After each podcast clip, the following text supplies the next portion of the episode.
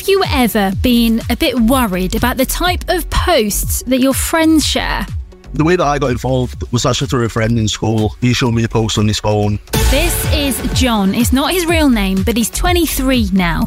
And when he saw that post six years ago, he went on to become a member of an extreme group. Now, a heads up that some of the views talked about you might find difficult to hear.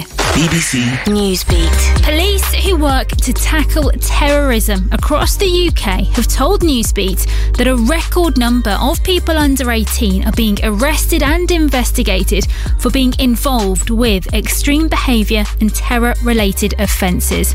The group John joined had racist views, extreme in its beliefs about religion and about who should be living in this country. It's what you might hear called nationalist and far right.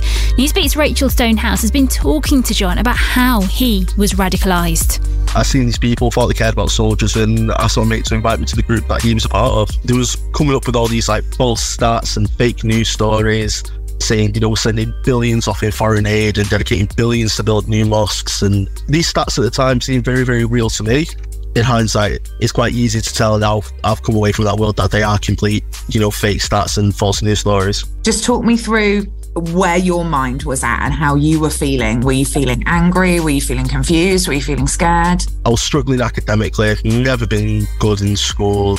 I didn't really know where my life was going. And I sort of took a lot of that anger out on the world. And, you know, the extreme right wing took a hold of this very angry young person and directed that anger towards the Muslim and Asian community. And were you sharing these views with your family and friends and people at college? And were they concerned about it? You know, as I went on to college, I started to post a little bit more online so that some of my friends and family started to find out what I was involved in up until the Manchester Arena attack. And after the Arena attack, that's when, you know, I really stopped caring about being discreet. How long did this all go on for and what kind of happened to stop it from going any further, I guess? Yeah, so I was involved, I would say for three years, but I was on the fringes of getting involved for about another year before that. So you, are talking, you know, four years being around this far right uh, or extreme right wing circle. One day in college, I made a series of really racist and offensive comments and I got referred to my college safeguarding lead. And in all my sort of, you know, 18 year old wisdom at the time, I offered my college safeguarding lead a far right sticker and invited her to the next far right demonstration. At that point, you know, I, I ended up getting referred to Prevent. And although it's like a sort of cocky, you know, 18 year old that did that to almost be like a middle finger to authority, it was probably the best decision I ever made was the reason that I did end up getting help, even though I didn't directly need it. So from there, as I said, I got referred to Prevent. I went through what's called the Prevent Channel process. And I was given a intervention provider. And an intervention provider is basically somebody who'll come into college or go into wherever they're needed and sit down with you one to one and try and pick apart your extremist ideology, whether that's extreme right wing, extreme left wing, Islamist, you know, whatever form of extremism it is they sit down with you one to one and just have a chat with you, bring you in a very similar background and a lot of similar common interests. And because of that, I respected it. Now, the reason that we're hearing from John is because, as we said, the boss of the UK's counter terrorism policing has told Newsbeat that one in five of the people they arrest or investigate for terror related offences are under 18, which, Rach, you have been looking into. Yeah, so overall, there were more than 160 arrests across the whole of last year. Around 30 of those were under 18s. But that, even though it's a small number, is a big increase on where they were at a few years ago. And those are just the arrests specifically. The police say that more broadly, they're coming across more young people from 13, 14 to 25 in their work, trying to stop terrorist attacks and extremist groups. So the question is why? And it is a question that we put to the head of counterterrorism policing, Matt Jukes. And it probably won't surprise anyone to hear that he reckons that access to material online and socials and the pandemic has all played a part. There's very little doubt that all the time spent online and the social isolation that, that has gone with that has been a contributing feature. Of course, the other thing it means is that the teachers and friends, and even to some extent family, who would have been able to see a change in behaviour, have seen less of some of those young people to be able to make those judgments. So I think we're now seeing the consequences of that period in our casework.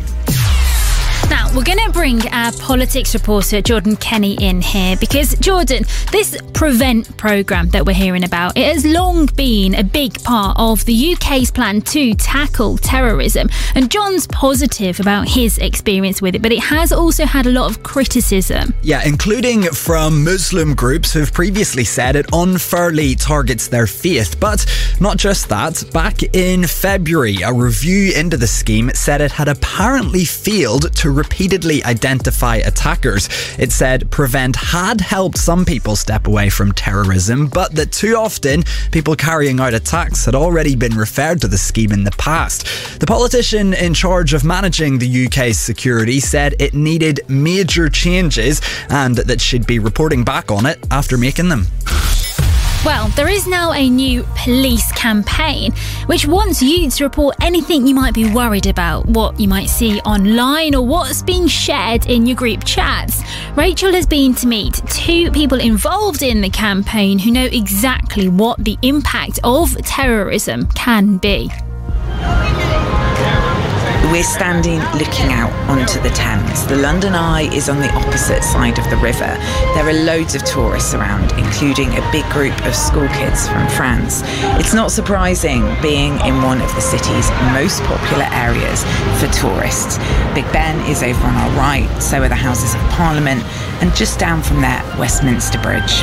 Hi Newsbeat, my name's Travis Frain. I was injured quite seriously in the Westminster Bridge attack in March 2017 when I was 19 years old. I was on a, a, trip with my university and I was in my first year. I was studying history with politics, and it's with the politics side of the course that we'd been given a chance to come down to London. And then myself and a few of the other lads just decided to get a bit of fresh air and try and do a bit of sightseeing. And it was that reason that we were on the bridge at the time the attack happened. And I was texting a friend at the time, and it was only when one of the other lads in my group shouted something out along the lines of like "Look out!" or "Travis, look out!" that I looked up from my phone and saw the terrorist car coming towards me. I went over the bonnet, I hit the windshield, and then was thrown into the air. I fractured my left leg in two places. I broke uh, everything around my left hand apart from the thumb. We're not too far from Westminster Bridge. How does it feel for you being here today, looking out on the water, kind of thinking back to it? You know, it's always a very powerful thing whenever I come down to London, which I actually went back to the bridge a few days after the attack because I felt it was quite important to, you know, to see actually that life had gone on. You know, not forgetting what had happened, but just sort of making note of the fact that terrorism really, that attack, you know, it hadn't achieved its aims on the wider, you know, society. And just more than 200 miles north of Westminster Bridge is Manchester Arena. Max was at the Ariana Grande gig on the night of the bombing in 2017. I'd never been involved in an incident before where my body was just taken over by like adrenaline.